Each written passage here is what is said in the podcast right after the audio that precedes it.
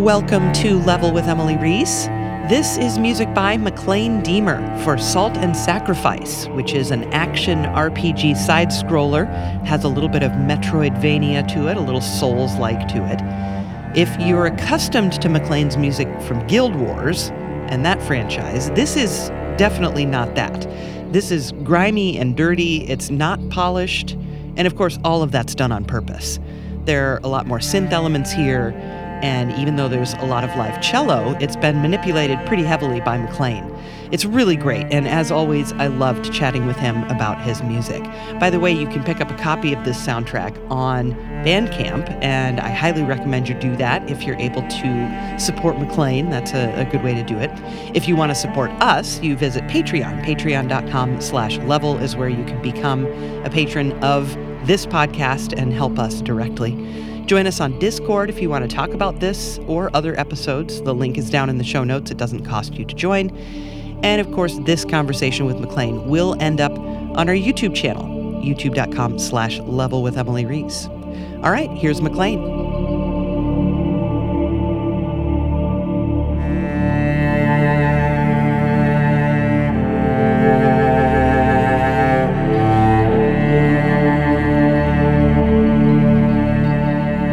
Game is called Salt and Sacrifice, as you mentioned, and um, it's from a studio. It's a little complicated, but it's from a studio called Devoured Studios, which is sort of a spiritual successor to a long-running one-man game studio called Ska Studios. Yeah, which is run by uh, a friend of mine named James Silva. And the game itself, the title is reminiscent of their previous title, which was called um, Salt and Sanctuary. Mm-hmm. And it's not really a direct sequel. It's like a spiritual successor similar sort of mood, but uh, it's actually set way far in the past of this sort of fictional timeline that this that the story takes place in.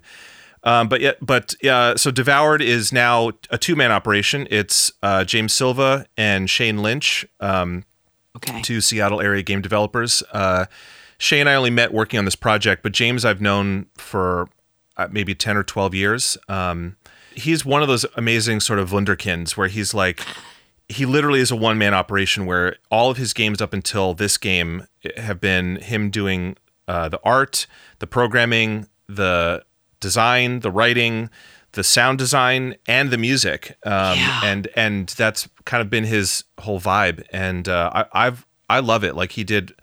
He kind of came out um, in the early days of Xbox Live Arcade and the and the if for the people who know the sort of history of indie games, um, the XNA world, which was uh, a, a, very accessible programming platform. I'm probably getting this completely wrong, but it was a programming platform designed for people like James to make games and publish it on the okay. Xbox. And he had some success in the early days with uh, games like Charlie Murder and uh, Dishwasher Dead Dishwasher colon Dead Samurai. Um, and uh, it, you know his whole vibe is sort of gothy, almost Tim Burton-ish, but hand drawn, very sketchy, yeah. sort of flat and 2D. And I always describe it as you know the drawings that you made in the margins of your notebook as an angsty teenager if those sort of came to life uh, and he's polished it and refined it over the years but uh, but I think he would even agree that that's kind of his his whole aesthetic so you know obviously we both work in the game industry uh, and he um, I, I knew he was working on this new game, and you know, I'm a composer, musician, always want to be busy working, and part of that, a big part of that is is based on relationships of who you know. Right. But because James has always been this sort of his self-contained thing, I never wanted to insert myself into it because I think that's another reason why he's had such a dedicated following is both you know the the visuals and even the music is the, that aesthetic is what people like about what he does. Mm-hmm. So um, what happened, let's see, this would have been about this time last year. Um, there was a an announcement trailer for Salt and Sacrifice, and uh, I heard the music in the trailer, and I thought, that's not James, uh, because his whole thing has always been kind of a punk rock, like DIY, you know, very very lo-fi, you know, aesthetic mm-hmm. with the music as well as the visuals. Um, and this was not that, and I thought, okay, no slight against James, but he either got really, really good, um, you know, while while he was you know, just in terms of production value, not not necessarily the, the, actual writing of the music. Yeah, he either got he either got really good in a very short amount of time while he was somehow spending all of his time making this game, or this is somebody else's music. So I, I sent him a text. I said, "Hey, congratulations on the announcement of the trailer. Uh, did you do the music? Like, what was that?" And he said, "No, it was um, it was uh, something that the, that the trailer house licensed." Uh, and, and I said, "Well, if if you want that kind of thing, if you want that sound, which is sort of epic pounding drums and sawing away on you know cellos and and that kind of stuff, I can do that. Don't Yeah. want to don't I don't want to push myself on you, but if you if that's what you want, let's talk about it. And James is one of those guys that's he's so hyper focused on his work that I think it, it wasn't it wasn't like he shuts people out and say no oh, I must do this. It's just he doesn't think about it. So he goes oh yeah that would be great actually. this is very matter of fact. Like it had never it, it had never crossed his mind that this was an option. after after knowing him for you know a decade uh, Yeah. or more. So um so that was how that started and and you know it, was great because I because I love what James does. So that was the sort of backstory of how I got involved. But the game itself, i- if you just look at any of the trailers, you can kind of see what he's going for, um, which is that dark fantasy, very oppressive, very grimy and claustrophobic. And from a musical perspective, I thought I could take what he's already established, on, you know, with Salt and uh, Sanctuary and his previous games, and just kind of elevate it a little bit more, refine it a little bit more, um, and then also exercise some muscles that I haven't had a chance to do yet. So uh, it, it's been really, really fun to work on. What muscles? What muscles were you exercising that you hadn't for a while? Uh, well, getting to play guitar, that was a big one. Um, I, I am a guitar player. Yeah. Uh, you know, by nature, I would say. Um, it's definitely the th- the thing that I'm the best at when it comes to what instruments can you I can I can play a lot of other instruments okay Sure. to to bad or, you know, do enough takes that I can cobble something together. But uh, but I'm a guitar player and you know, most of my career in games has been doing these beautiful, big, lush orchestral scores, which I love doing and is another facet of, of who I am as a, as a musician and a composer. But it, it always it still feels like work, you know, uh, it- Yeah. and maybe maybe it does for everybody else too. That that you know violinists or pianists or people who've gone through a conservatory program or something. But when I have a guitar in my hands, things just come out naturally because it, I've been doing it for whatever three quarters of my life now, which is crazy to think about. And so, uh, you know, James is also a guitar player. Again, more in that sort of punk rock DIY kind of thing. Yeah. Um, but but it's a big part. It's a key component of his sound. And so I knew that it, this this soundtrack was going to have uh, a, a fair amount of that, and that was really really fun to just kind of, you know, dust off my hands and rebuild my calluses and and you know think oh you know what, I am pretty good at this. This slightly less work than than doing some of the other stuff. Yeah. um, and then also you know use more synthesizers more nasty sounds right? Like distortion Yeah. um, most people i would say would know me for my work on guild wars because that's been the bulk of my work. And and that's all about being pretty and beautiful and, and grand. And there's moments where it has to get aggressive but it never veers into the similar territory. Um, and, and that's also again a, a side of me. I love pretty stuff. I love melodies and I, I love all that stuff but um, sometimes you just want to get dirty. And uh, and this this allowed me to do that um, on every track. It is it, you know they they wanted it to be messed up sounding and claustrophobic and like dark and grimy. It was just that was the two words we kept, we constantly were throwing around. Yeah. Uh, and and I, I thought in terms of kind of trying to stretch my brain creatively, trying to figure out new ways to work. I thought, well, let's just do things wrong. You know, writing for an orchestra, there's room to play around, but all the problems have sort of been solved, and it's more about because it's all in a perfect world, if you have the budget and time to do this, it's all happening with real people in a room, and there's certain physical properties of acoustics and the instruments themselves that you just kind of have to do things a certain way in order for it to all resonate and and give you that sound that you want. But if you're working strictly on a production you know, as they say, in the box, like in the computer with electronics and all that kind of stuff. You can still do things the right way, which is the way traditional recording has been done since, you know, whatever the 50s or 60s. Um, or you can do things wrong, and that's way more fun. Uh, you know, and say, what if I did things like put distortion after reverb. It's like you would never do that. You're not you're not supposed to do that, right? Because it's it's just it's going to make things ugly and bad sounding. Well, that's what I want, you know. Or what if you turn the input on something up way too loud so that it distorts digitally, which is bad, but that's what I want, you know. So all, all that kind of stuff was really really fun to, to play around with.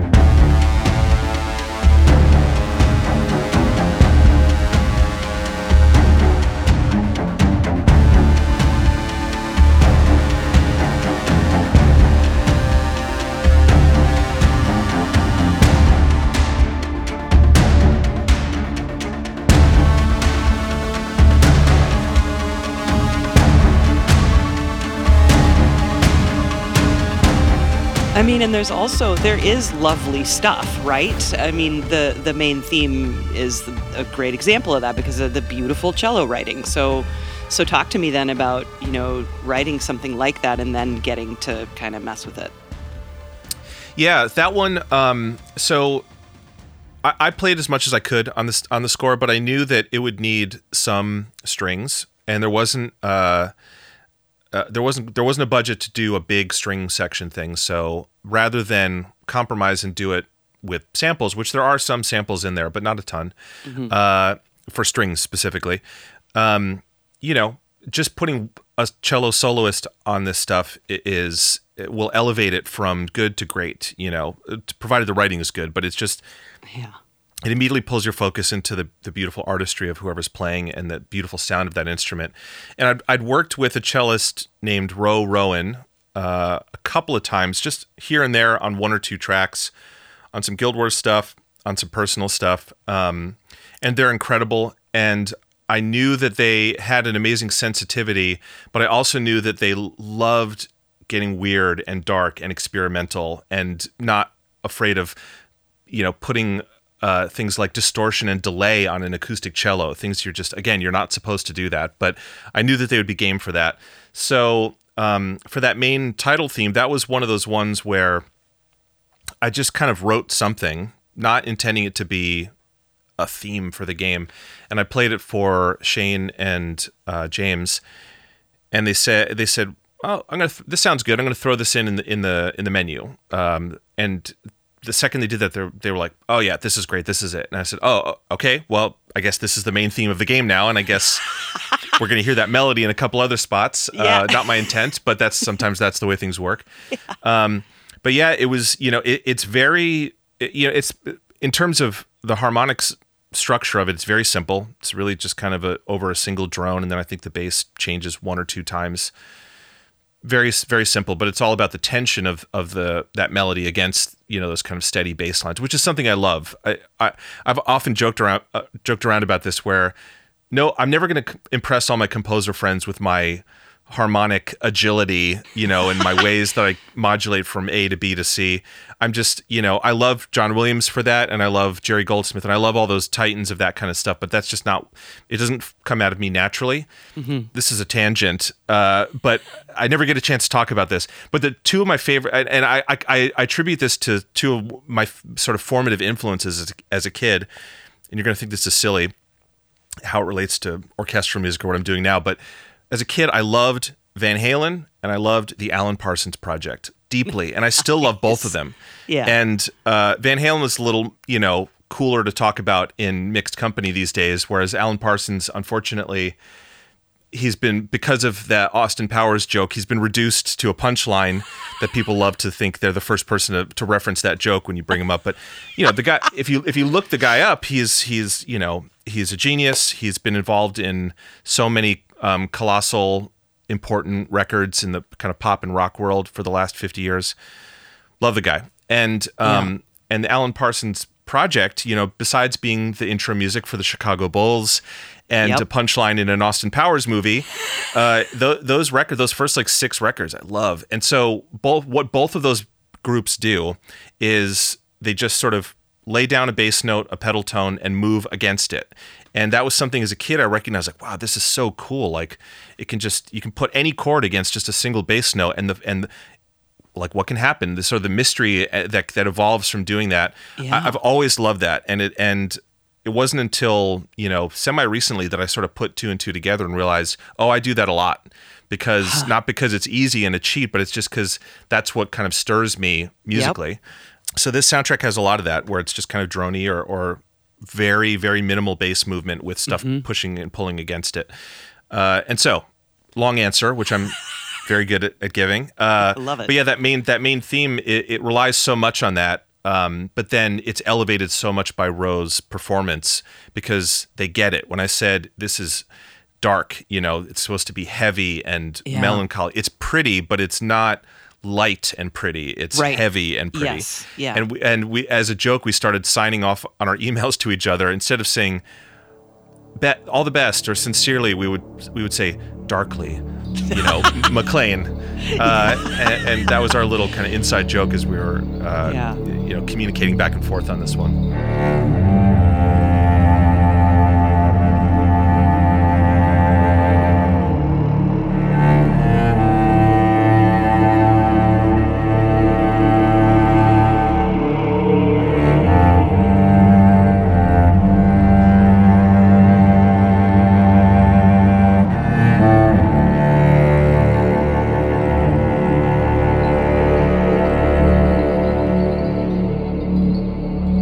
One of my personal favorite tracks is All Mages Must Die.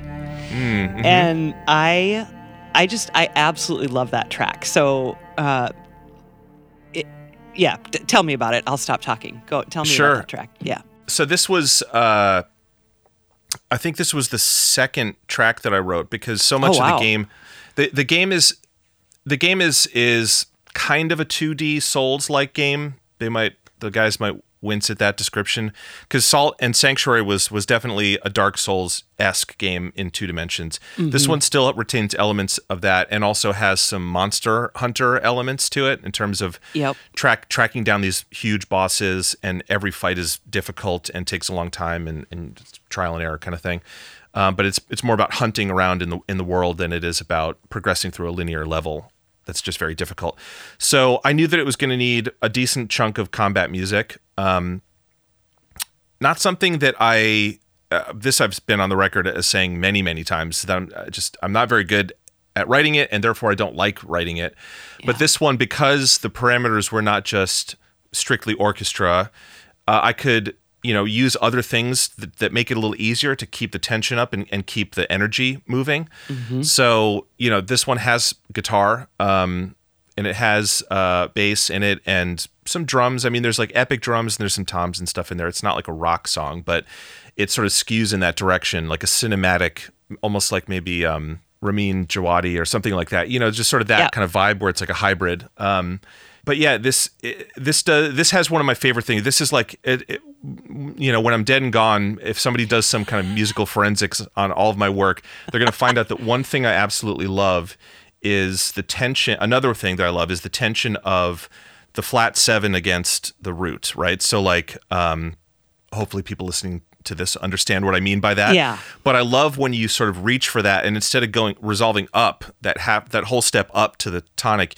you go back down. It's just mm-hmm. there's something about that pull that I, I, love, and I've put it all over the place. And let me say this again: that it's uh, one. I didn't put two and two together until kind of recently. Uh, one of the things I think that planted that seed in my brain um, was another of my favorite teenage bands, Led Zeppelin, on uh, on gosh, what it's on Houses of the Holy. I'm gonna I'm gonna reveal a secret here. Okay, let's um, hear it. Um, Houses of the Holy. What is the song called? There's a song called. No, it's not Houses of the Holy. It's on the double album. What is that one called? Ooh, physical physical gra- physical graffiti physical graffiti okay. so there's a song called in the light and the main riff is is such an when it finally gets into it it's like one of these 8 minute songs it's it's so long but when it finally gets when it finally gets into the riff the main sort of groove there's this overdub that he does I don't want to sing it because I'll, I'll butcher it, but I encourage your listeners to go out and, and check it out. But it's got this slow sort of shuffle that it does that feels really great. And then every time it sort of loops around, there's just this overdub of him playing that flat seven against this E minor riff never believed that I could leave you standing the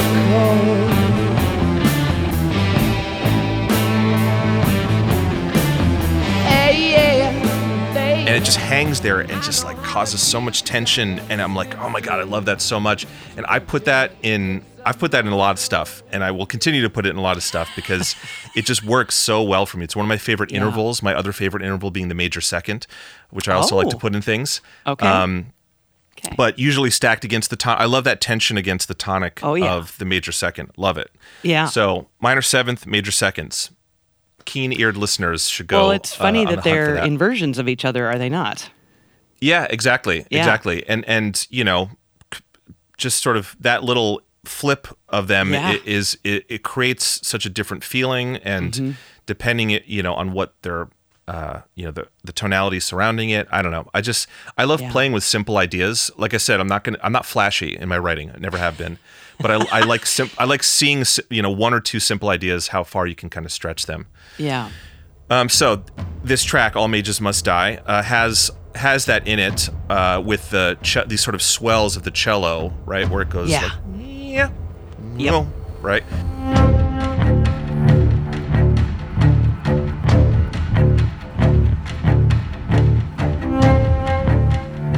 It's Yep. that's it right there. That's the major seventh or mi- minor seventh going down to the tonic, and that that was um, some cello stuff, and it's got crazy delays. This is like uh, this was a it was a bad idea. I've learned a lot working on this project from a production standpoint that organizing your tracks uh, makes your life a lot simpler when you have to bounce everything out to send it to somebody to, to mix. But there's so many effects going on, and the, and it's like the first swell comes out of the left side, and then the, the delay comes out of the right side, and then the the answer comes out of the right side, and then the delay comes out of the left side. Wow. And my, my my track for that is such a mess. It's so stupid uh, the way I, the way I set it up.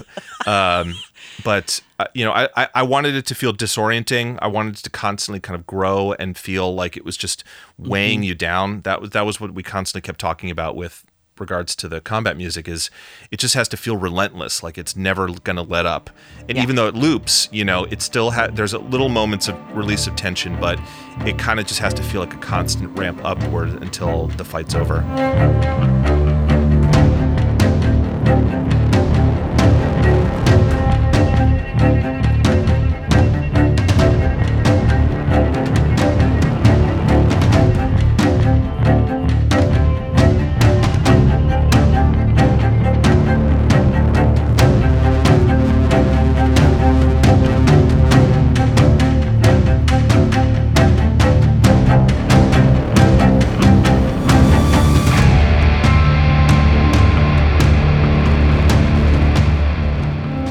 Did you feel, Maclaine, like you were familiar enough with the game to, you know, or the style to really not need them to send art or anything? Or, or what kind of were you working off of since it sounds like you knew exactly what the game was more or less going to look like?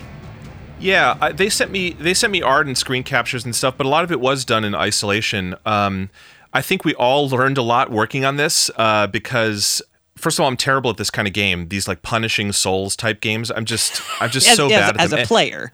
yeah, as a player, yeah, yeah. And, and I had builds of the game that I could play, and I played it with them a few times.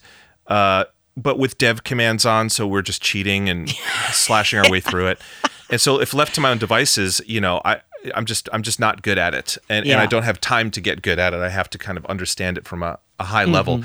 So you know, we have a Discord chat that we would they were constantly talking every day, um, and they would send me video captures and some uh, notes about the tone of overall tone of the game. The story itself, I think James would even admit this, is like obtuse and confusing. so um, Souls-like. yeah, exactly. So it wasn't kidding. so much about nailing nailing specific story beats in terms of characters and leitmotifs and the themes and that kind of stuff that you that we're usually dealing with. It Mm-hmm. was more just about the feeling, and it was really just that one feeling of heaviness and Yeah. griminess. But yeah, from a sort of production standpoint, you know, James has historically just done everything himself. So now he's Amazing. got a, a partner on this, and they're constantly talking over Discord and trying to work out what they do. Um, and then, but you know, James has never managed an, an outside. Uh, oh, I should say there was a, a, a, fourth person involved in this, which was Alex Kane, who came in and kind of polished up some of the narrative. Um, some a coworker of mine, colleague from ArenaNet on Guild Wars, um, Okay. and a part of the Seattle game development community. He's the one that named the tracks, which is why I get confused sometimes because I think of them as like, you know, combat underscore mage 01, you know, yeah. very, very boring. Um, but uh, so so so they're managing you know Alex and trying to and he was kind of doing his own thing and just kind of sprucing up the words. And then I'm over here doing the music and I'm sort of self-producing not from a musical standpoint but from like a, a work standpoint like managing my deliveries managing the scope of it all and and we're all kind of laying the tracks before the train. So it, it did get a little chaotic at certain points and the final sprint to the end of the uh, of finishing it I, I, did i would say about half the soundtrack in, in about two weeks um, because I, I'd, I'd gotten really far behind working on Guild Wars stuff, which had become such a behemoth to manage, um, and came out only a few months before this was going to be out on the you know in in uh, whatever digital stores. And uh, and I thought, oh, man, you know, I'm so far behind. They haven't called me on it yet. But okay, now I'm done with Guild Wars. I've got to get this done because the game is coming out in May. Like it's coming out on May 10th no excuses. Yeah. So I have you know a lot of music left to write, uh, and I and I had to get down to it. So it, you know wow. the the back half of the soundtrack was just kind of like we all agree that the first half is what's working. Great, we need this many more combat tracks, this many more ambient tracks, like. Just do it, you know, um, yeah. and and it, I some of it's one of those things where I listen back to some of those tracks, and I'm like, okay, I don't really remember writing this, but this is pretty good. It's actually, uh, you know, it's not bad. Just it all happened in a, in a fugue state.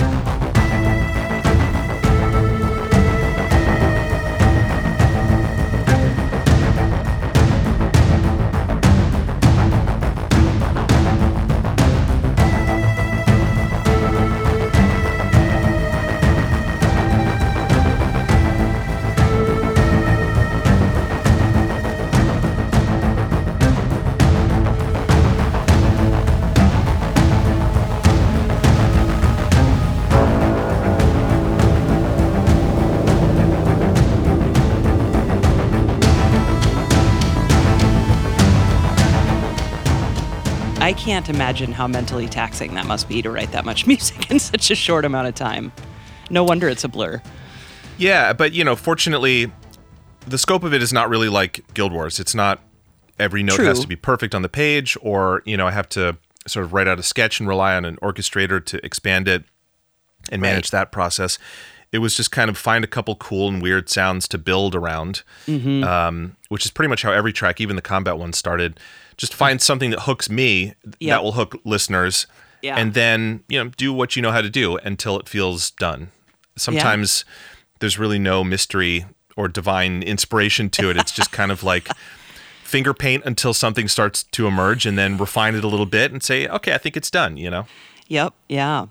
And and you know, it is interesting to hear like the ambi tracks and the um because when I listen to your Guild Wars music, I'm I'm really do maybe to a fault, kind of focus on the melodic, bombastic, epic, bombastic mm-hmm. in a good way, right? I mean, mm-hmm. just part of the style. And so to like hear these chill ambi tracks, I'm like, oh yeah, yeah, yeah. I like that stuff. I, I like, yeah. you know, with this with this game, it, it, allowed me to stretch a little bit more on some stuff that I had done a, a little bit on the last Guild Wars expansion, uh, End mm-hmm. of Dragons, which was you know we dipped our toes a little further into electronics elements and um, experimenting with some modern kind of plugins and production techniques and stuff within the fantasy realm. That was a good primer for this. And and one thing I love doing is is letting those effects, reverbs and delays and distortions and things not just act as a little frosting for for the for a track, but but be such a key element that if you took them off, it would change the entire nature of the track. So you know, making space for for them to be heard clearly enough that that's what pulls you in. So you you know, for instance, over the end, there's two endings to the game. So there's two tracks uh, that are very similar. Um, mm. One's called "Take Your Place" and the other one's called "Make Your Climb," and it's kind of the good and the bad ending, or okay. vice versa. Take uh, "Take Your Place" is the bad ending. Make the climb is the, is the good ending. Okay. Uh, uh, but they, if you listen to them, they, they kind of sound similar, except one is kind of more mangled than the other one and you know it was about like so there's a th- that cello theme comes back for those two pieces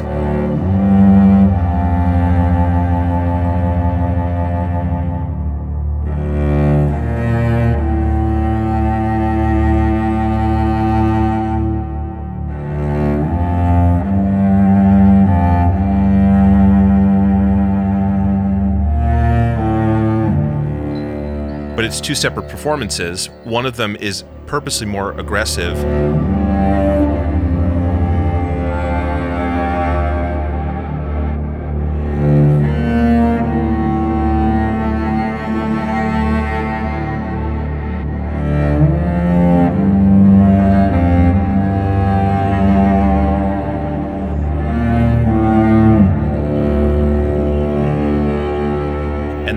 Triggers more interesting harmonics and overtones in the delays and things and that becomes such a key element of the sound that it's like it pulls you in and and, and you have to sort of make sonic room for that so th- so there's less happening underneath it to get out of the way uh, or like uh, there's another track called i'm gonna butcher this pronunciation it's called bol garan Oh, yeah. Um, yep.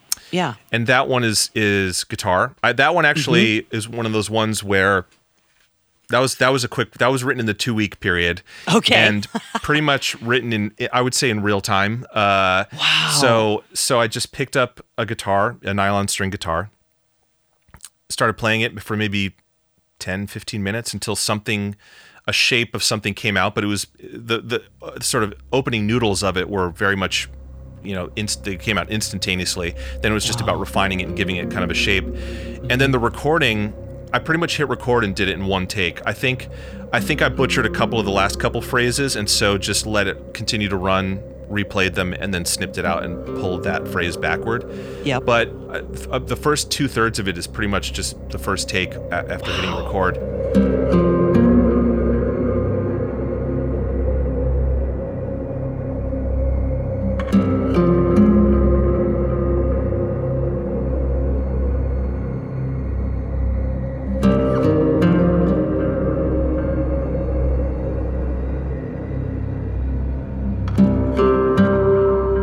When I sent it to them, you know, it's cool. It's got a cool vibe, and it's just sort of drony pads and stuff underneath it. But I sent it to them, and they were like, "Yeah, this is it's too pretty." You know, uh, just just hearing a well sort of mic'd up and played nylon string.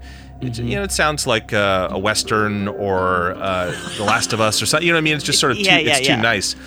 So so they're like, can you can you muck it up? And I'm like, okay, well, I don't know if distortion is is really what we want here. So what can I do? And it has this sort of warble to it, right? Like tape warble and that kind of stuff has come back into fashion as the kids these days forget that, you know, we used to get mad that when our records and tapes would get warped and we'd throw them out and buy a new copy. So they're like, wait, we like we like when things are warbly. So so there's all sorts of plugins that emulate it. And and I just I thought it wasn't that wasn't quite what I wanted because I didn't want it to have that sort of slow, watery drift. I wanted to Yeah. feel even edgier. So I ended up what what I ended up doing was throwing um, auto tune on it, and like auto tune is meant you know for single lines uh, to sort of grab it and pull it into the range of the pitch that you're familiar with. Yeah. But when you throw complex musical information at it, it goes crazy. It doesn't know what to do. It's like. I, I, you know, I, so so that kind of weird, janky, hard warble that it does uh, is is this plugin, you know, with a couple tweaks on t- to find the right parameters to set it to.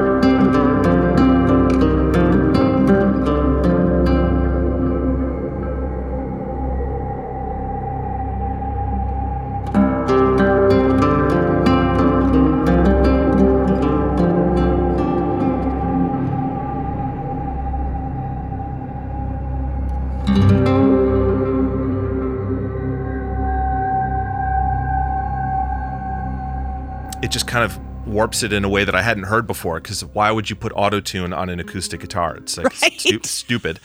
Uh, but it's such a key sound. I thought, man, I was like, that was so easy. Uh, I've done similar things with you know chains of like five plugins or whatever. Sure. Uh, but here it is, just throw auto tune. Uh, like make sure I save this setting so I can use it in the future. Uh, and and it just and as soon as I sent that version back to them, they're like, oh my god, this sounds this is great. And and there we go.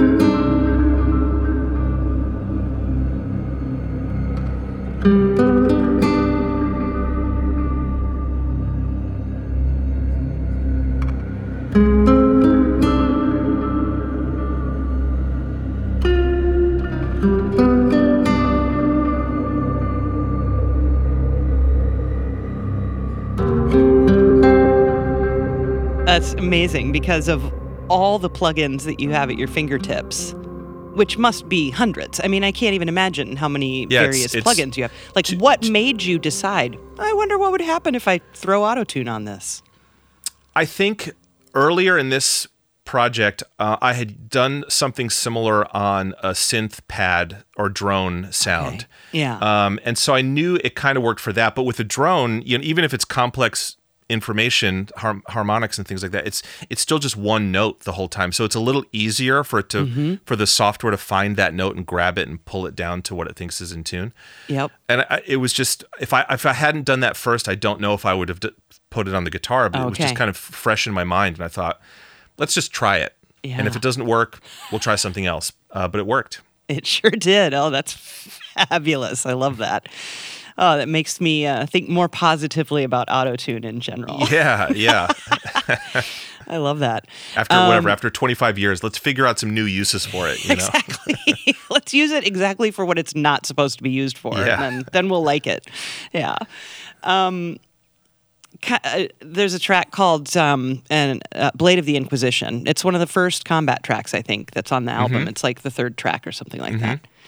And that one is great because I get it stuck in my head when I'm doing stuff, and Yeah. I'll just be like jamming along in my and I'll be like, "Oh my god, that's that Maclaine track from Oh, nice. and Sacrifice." So um so yeah, I, I I got a big kick out of that one. I was I was at a car dealership yesterday with a friend who was looking at cars and uh just like going through the rows of cars with that in my head, it just made the whole experience really humorous and fun. so yeah. You're so like, I'm not going to let this. track. I'm not going to let the salesman take advantage of me. right exactly. Hype you up. yeah, Uh, I, I that track. Thank you. That track was the first track that I wrote for the game. Um, Oh, to, okay. Just to throw something. Uh, I, I should say the first track that was accepted. There was there, we only threw out one track that was that was a little more kind of rock-ish that had like an actual drum kit on it. Oh, okay. And it, it's a cool. I, I I'd forgotten about it completely, and then I I was kind of doing some archiving recently and heard it, and I was like, what is this? And I thought, oh, this is cool. So I'm gonna bookmark that and come back to that maybe someday. We'll see. Yeah. I, I hate I hate throwing out good ideas. Um, Right. but that track that was the first one where they said, okay, you, you got it right. And again, it has cello, but it has delay on it. Um, and then the um, there's a sort of distorted lead line that comes in that plays whatever the melody is. That's also a cello with a lot of distortion on it.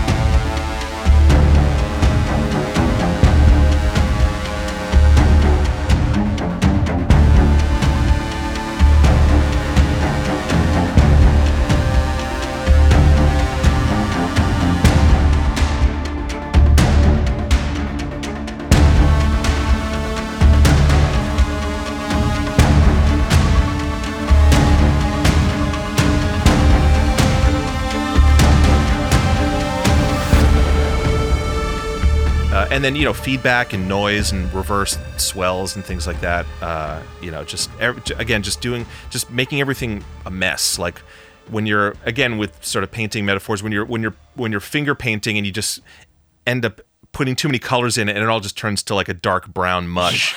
That's kind of what this score is like. Uh, but you'll you'll appreciate this, I think, about that track. I was thinking about this this morning when I was kind of revisiting some of them. That's another one where I think subconsciously one of my one of my favorite pieces of music came out. It's not identical, but I, maybe people can see the relationship to it. One of my favorite um, pieces of video game music from when I was growing up uh, is uh, I didn't have any any consoles that you could attach to your TV as a kid. My my my parents refused to let me have that, but they did relent Yeah. eventually and got me a Game Boy, one of the original Game Boys. And this is the '90s, sort of uh, the revival of Star Wars in the pop culture uh, landscape. So um, I was a huge Star Wars fan. This is not unique to anybody, but but there, you know, my age sort of group. But there was a time, there was a sort of wasteland, and then in the mid '90s, Yeah. it started to come back in the run up to the special editions and the prequels. So I fully got caught up in that, and I used to play religiously the Star Wars game for the Game Boy, which was just a port of the NES Star Wars game, which is not very good. So I remember uh, in you know there was the Super Star Wars and Super Empire Strikes Back and Super Return of the Jedi, which were side-scrolling um, SNES games, and those are great. Those are awesome games and great translations of the movie into game form. The original NES Star Wars is is pretty janky. But uh, back then, you just kind of didn't know any better. So you you you know you. I've had this realization now where it's like you play these old games, you're like, oh, this wasn't just hard; it, it's bad game design. But I didn't know that back then, and there was no other choice. So you just kind of power through it, and then you beat it, mm-hmm. you know. Uh, and it feels like it takes you a week to do, and now you play it again, and you, all the muscle memory is still there. It takes you like 30 minutes to, to play through these games if you're lucky. yeah. So anyway, the the in the opening stages of that game, you're you're riding around Luke's uh, land speeder on Tatooine, and all these missions take uh, you sort of stop at a series of these caves that you have to kind of do some platforming in, and the cave music for in that game yeah. is so cool, and it's such a simple 30 40 second loop but there is this baseline thing that happens that I just remember loving as a kid.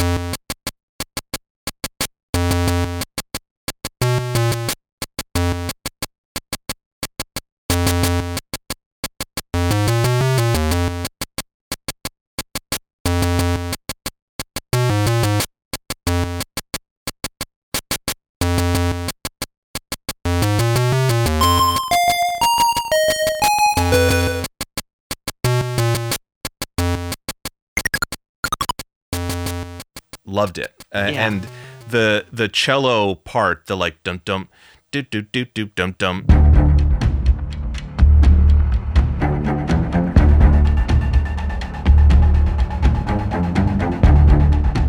To me, it's basically just the the high production value version of the cave music. Um, and again, most people might not hear it, but I hear it. So it's it's one of those funny moments where I'm like, oh, speaking of things getting stuck in your brain, it's been lodged there for 30 years, and then I finally got a chance to uh, to put it out there in my own work. Love it. Yeah, it's really fun, mischievous, like again, like grimy, like you're doing something maybe you shouldn't be doing, but you have mm-hmm. to do kind of track. Yeah, no, I, I got a big kick out of that. Um, and there's vocals in here too. That these samples of, of voices that you used, or yeah, just uh, yeah. Uh, it, you know, there's there's some choir, um, mm-hmm. but it's just it's just samples. Uh, I would love. I've only had a chance to work with a live choir once. Um, oh. I would love to do it more. I've I've worked with some vocal soloists recently, but this one was you know it's you can't replicate. It's too much work to get a single soloist to overdub enough to sound like a real choir, and then it still doesn't quite sure. sound like it. So in yeah. that case the samples are are better. Um, but yeah. I did some mangling to them too uh, on uh, on the the bad ending track on uh, "Take Your Place."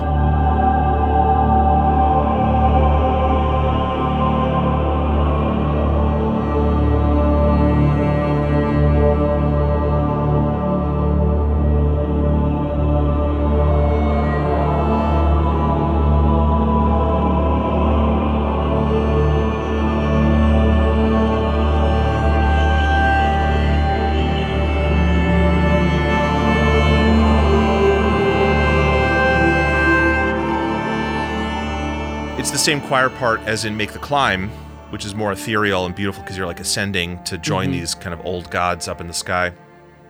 On the Take Your Place, you get like strapped to a tree and you die. Um, very unpleasant. Wow.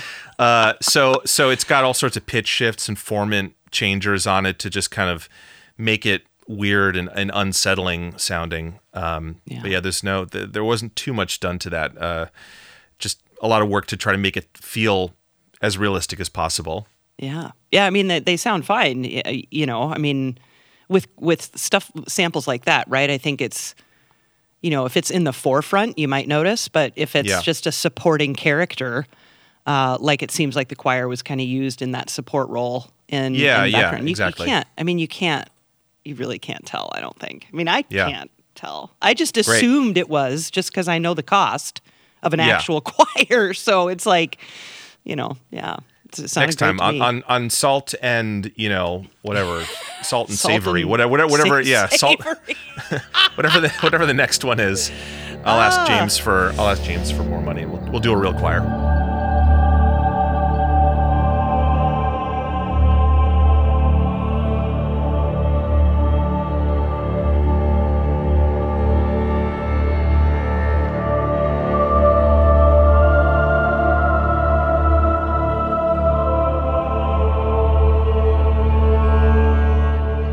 it's it's a fun it's a fun uh, soundtrack. I have another track written down, and I didn't make a note as to why, which is Hmm. frustrating to me. But I really I know that I liked Elder Cops, and I'm not sure why. But Oh um, yeah. but I and I think it had to do with some of the extra um, kind of extraneous sounds that were floating about in in there. I really liked the vibe of it too. Yeah, yeah. That one that one was the I believe that was the final track I wrote for the game. I Oh, had to do one more. And there's actually a video of this on my Instagram page, I think. I think I, I put one up there.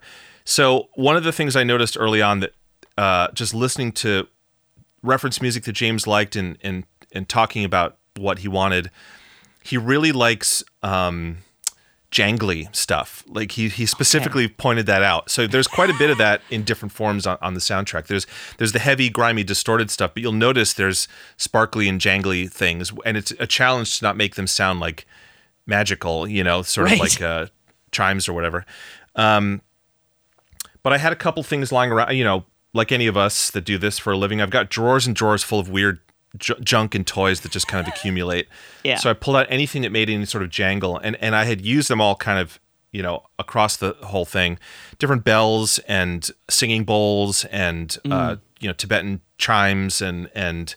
Uh, waterphone. There's a lot of waterphone on the on the score. Oh, Um, nice. There's this kind of owl hooting sound that appears in certain spots if you listen for it, Mm-hmm. and it just there was something that happened with this waterphone where, and I think it's in that track, the Elder Cops track, but I just had it at the right angle, and I I bowed the right tine at the in the right spot where it hit some overtones where it didn't sound like the kind of ho- 70s horror you know waterphone that you're used to Yeah. it just it sounds like an owl hooting and I, I as it happened i remember tensing up and being like don't move like just barely kind of rotate the thing so that you don't lose whatever's happening here because i don't know if i can recreate it and i can't you know i've i've i've even chopped that piece up and used it in other stuff because i'm like this is such a great sound and i don't know if i'll ever be able to get it again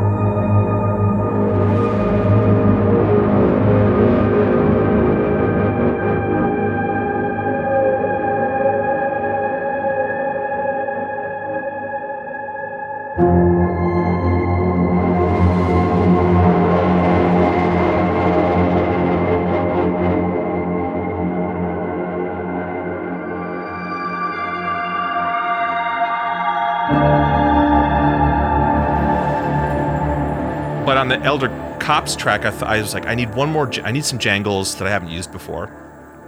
And uh, I thought about this for a long time, and I hadn't ever actually used them. But um, a long time ago, before I met her, my wife had. She's a very social person. I think she was trying to make new friends or just try out new hobbies.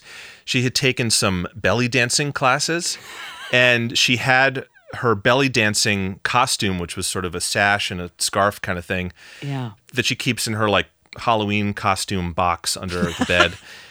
and I said, "Hey, can you can you dig that out for me? Um, because it has it's it's cheap junk. It's like a ten dollar thing on Amazon. Like it's not fancy at all. But whatever the metal it that the that the jangles on it are, it makes such a awesome and specific, very high pitched jangle sound that almost sounds like coins falling. I don't know. It just it, it doesn't sound like bells or other sort of chimes that you might get. So uh, yeah, there's a video on my Instagram page of me holding up this blue belly dancing scarf and just sort of gently rotating it in front of the mic. Oh, wow. And and the majority of that track is just that. And, I, I at that point I knew I was like, James is gonna love this, and he did.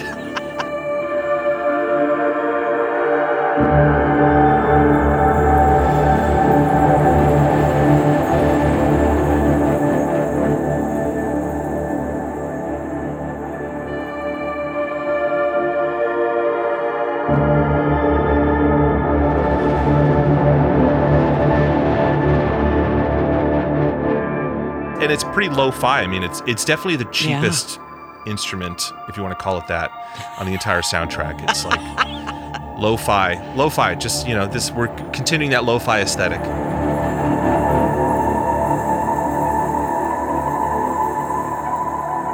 What else are you working on right now that you can talk about? Yeah, at the moment, um, I, it's nice to be able actually be able to talk about a future project. Usually, Right. we never can.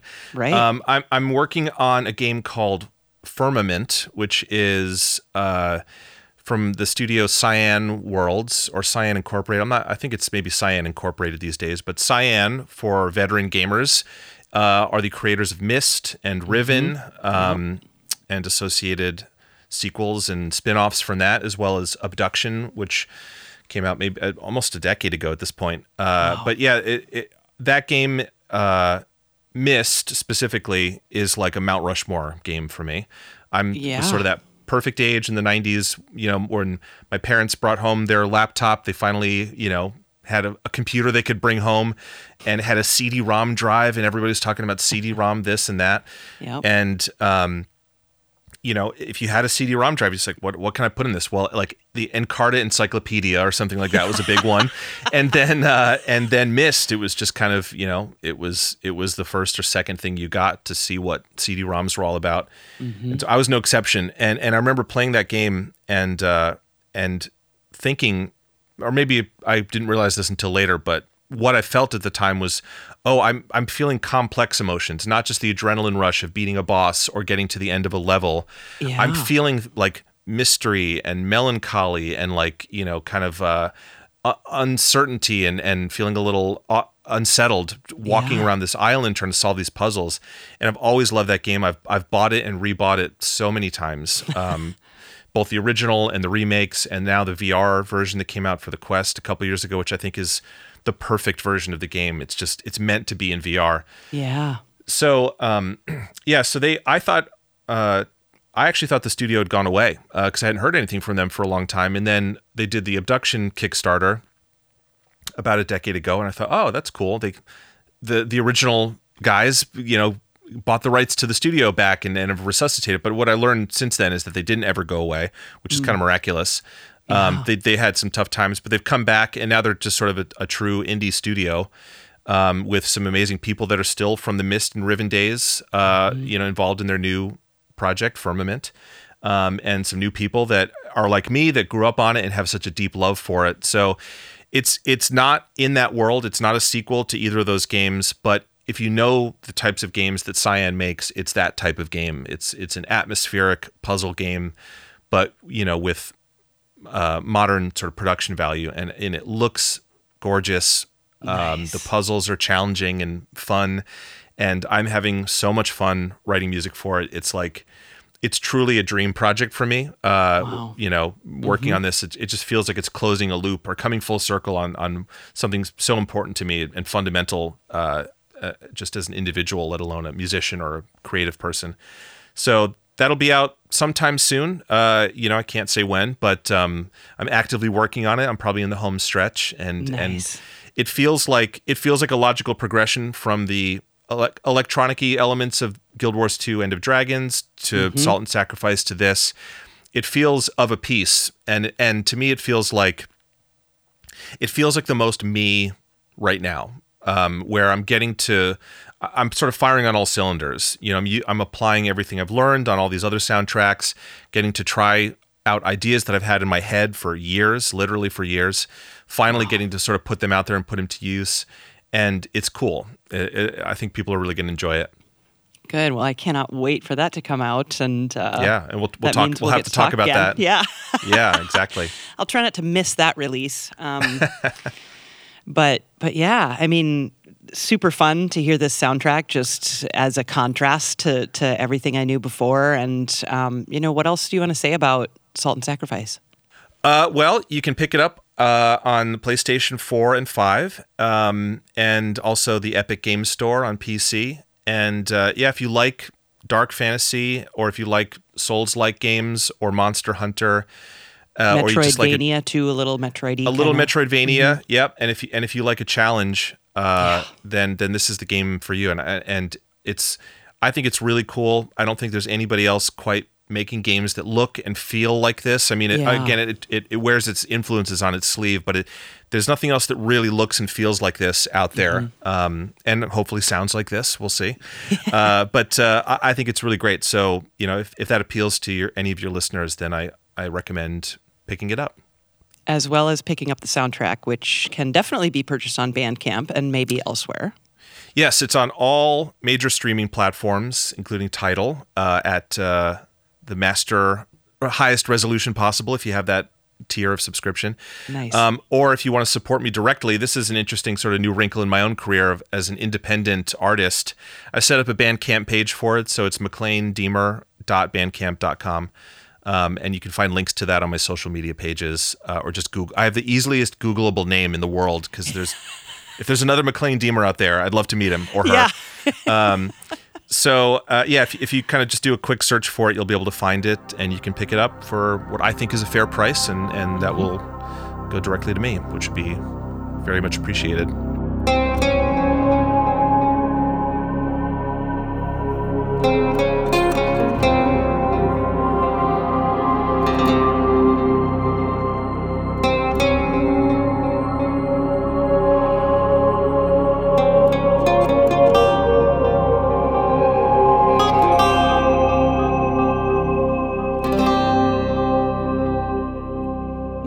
As always, such a pleasure to hear your music, and uh, we'll we'll talk again soon. I can't wait. Great, thanks so much, Emily. It's always it's always great talking to you.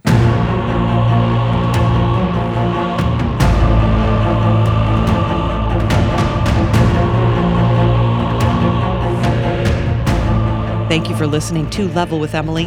You can learn more about Maclaine Diemer, see a playlist, and support Level with Emily at patreon.com slash level. Check out the video of my chat with Maclaine on the Level with Emily YouTube channel. Please do subscribe to get all of our new videos of interviews. I'm Emily Reese. Sam Keenan is our producer. Say hi, Sam. Hi.